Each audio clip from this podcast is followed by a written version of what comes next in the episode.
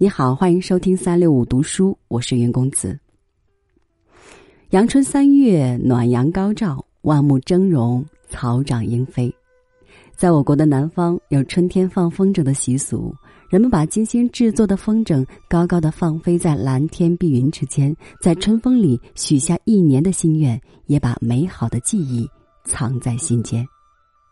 今天，云公子为您读鲁迅的这篇。风筝，一起来感受这位刚毅的战士心中那只飘飞的风筝。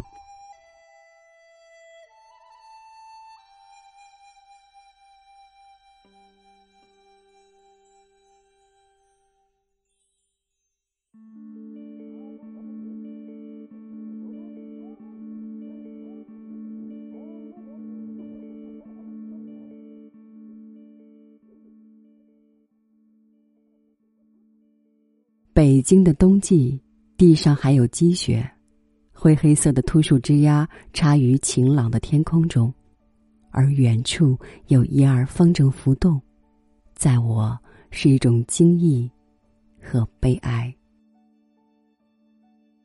故乡的风筝时节是春二月。倘听到沙沙的风轮声，仰头便能看见一个淡墨色的蟹风筝或嫩蓝色的蜈蚣风筝。还有寂寞的瓦片风筝，没有风轮又放得很低，伶仃的显出憔悴可怜的模样。但此时地上杨柳已经发芽，早的山桃也多吐蕾。和孩子们的天上的点缀相互照应，打成一片春日的温和。我现在在哪里呢？四面都还是严冬的肃杀，而久经诀别的故乡的、久经逝去的春天，却就在这天空中荡漾了。但我。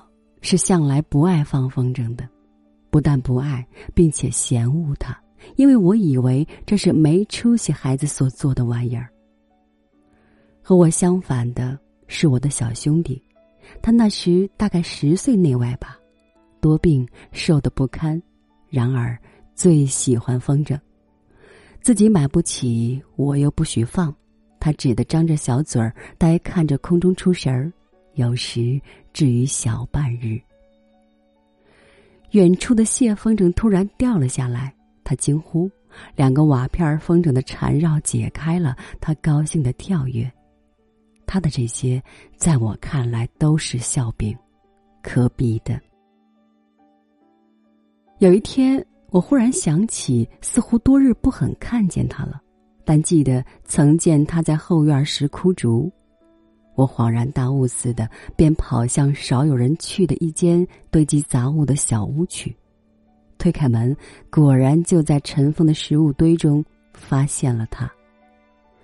他向着大方凳坐在小凳上，便很惊慌的站了起来，失了色，瑟缩着。大方凳旁靠着一个蝴蝶风筝的竹骨。还没有糊上纸，凳上是一对儿做眼睛用的小风轮儿，正用红纸条装饰着，将要完工了。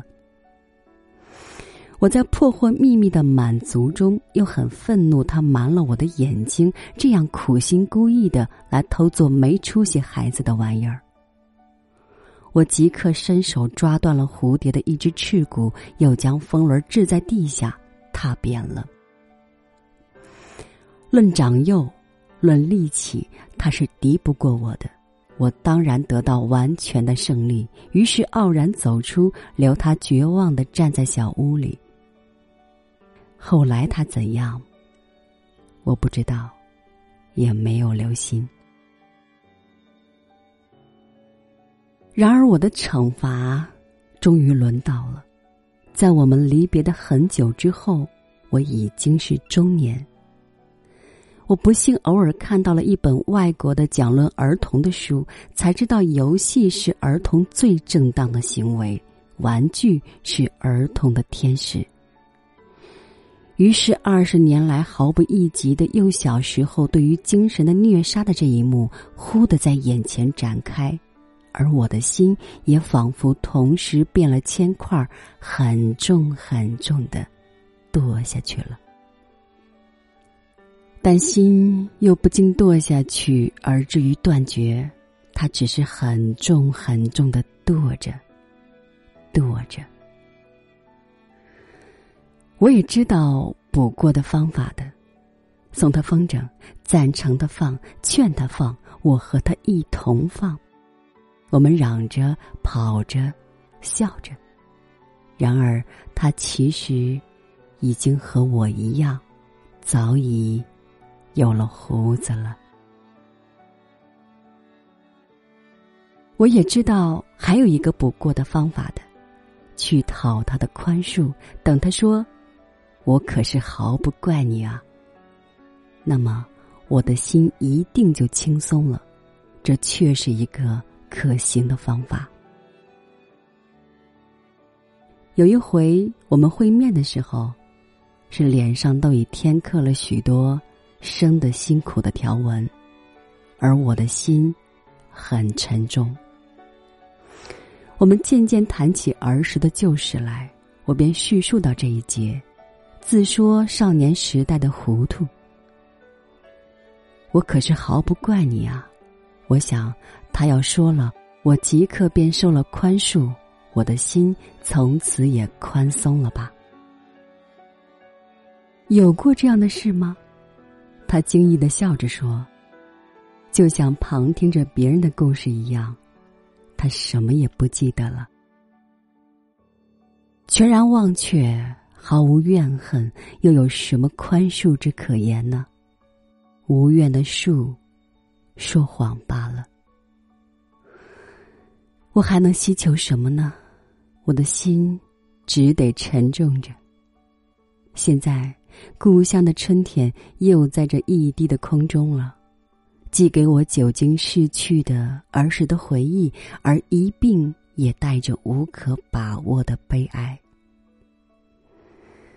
我倒不如躲到肃杀的严冬中去吧，但是，四面又明明是严冬，正给我非常的寒威和冷气。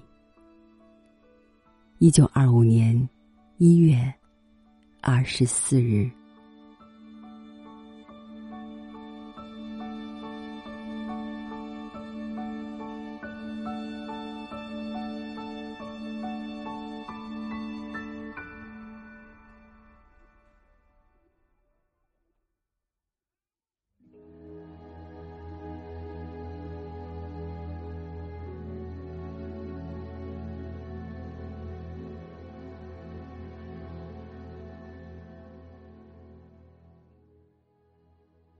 也许人生的理想总与那些伟大而神圣的东西连在一起，但生的辛苦会告诉我们，原来生活里那些小幸福也是如此的难能可贵。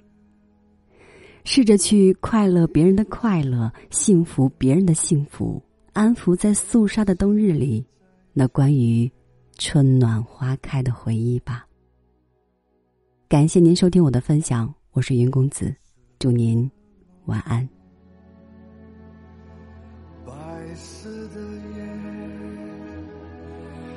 两个世界不能圆，谁将一切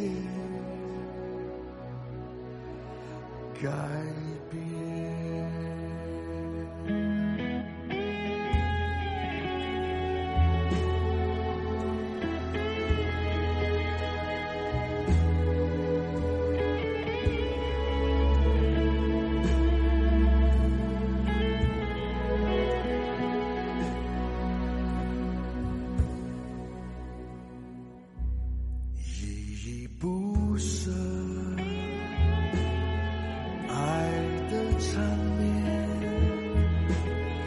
天上人间，声声唱，对你诉说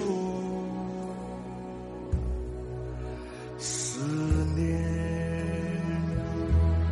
硝烟散尽，海风啊，听着哭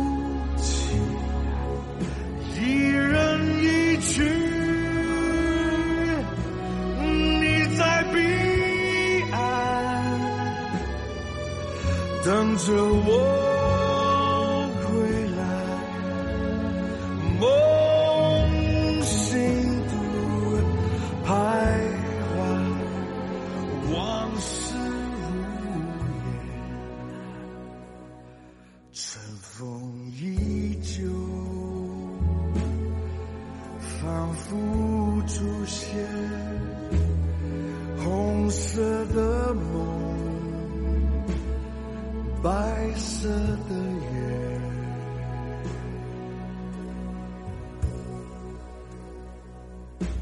相伴着你，默默轻声，款款脚步，翩翩舞，你还。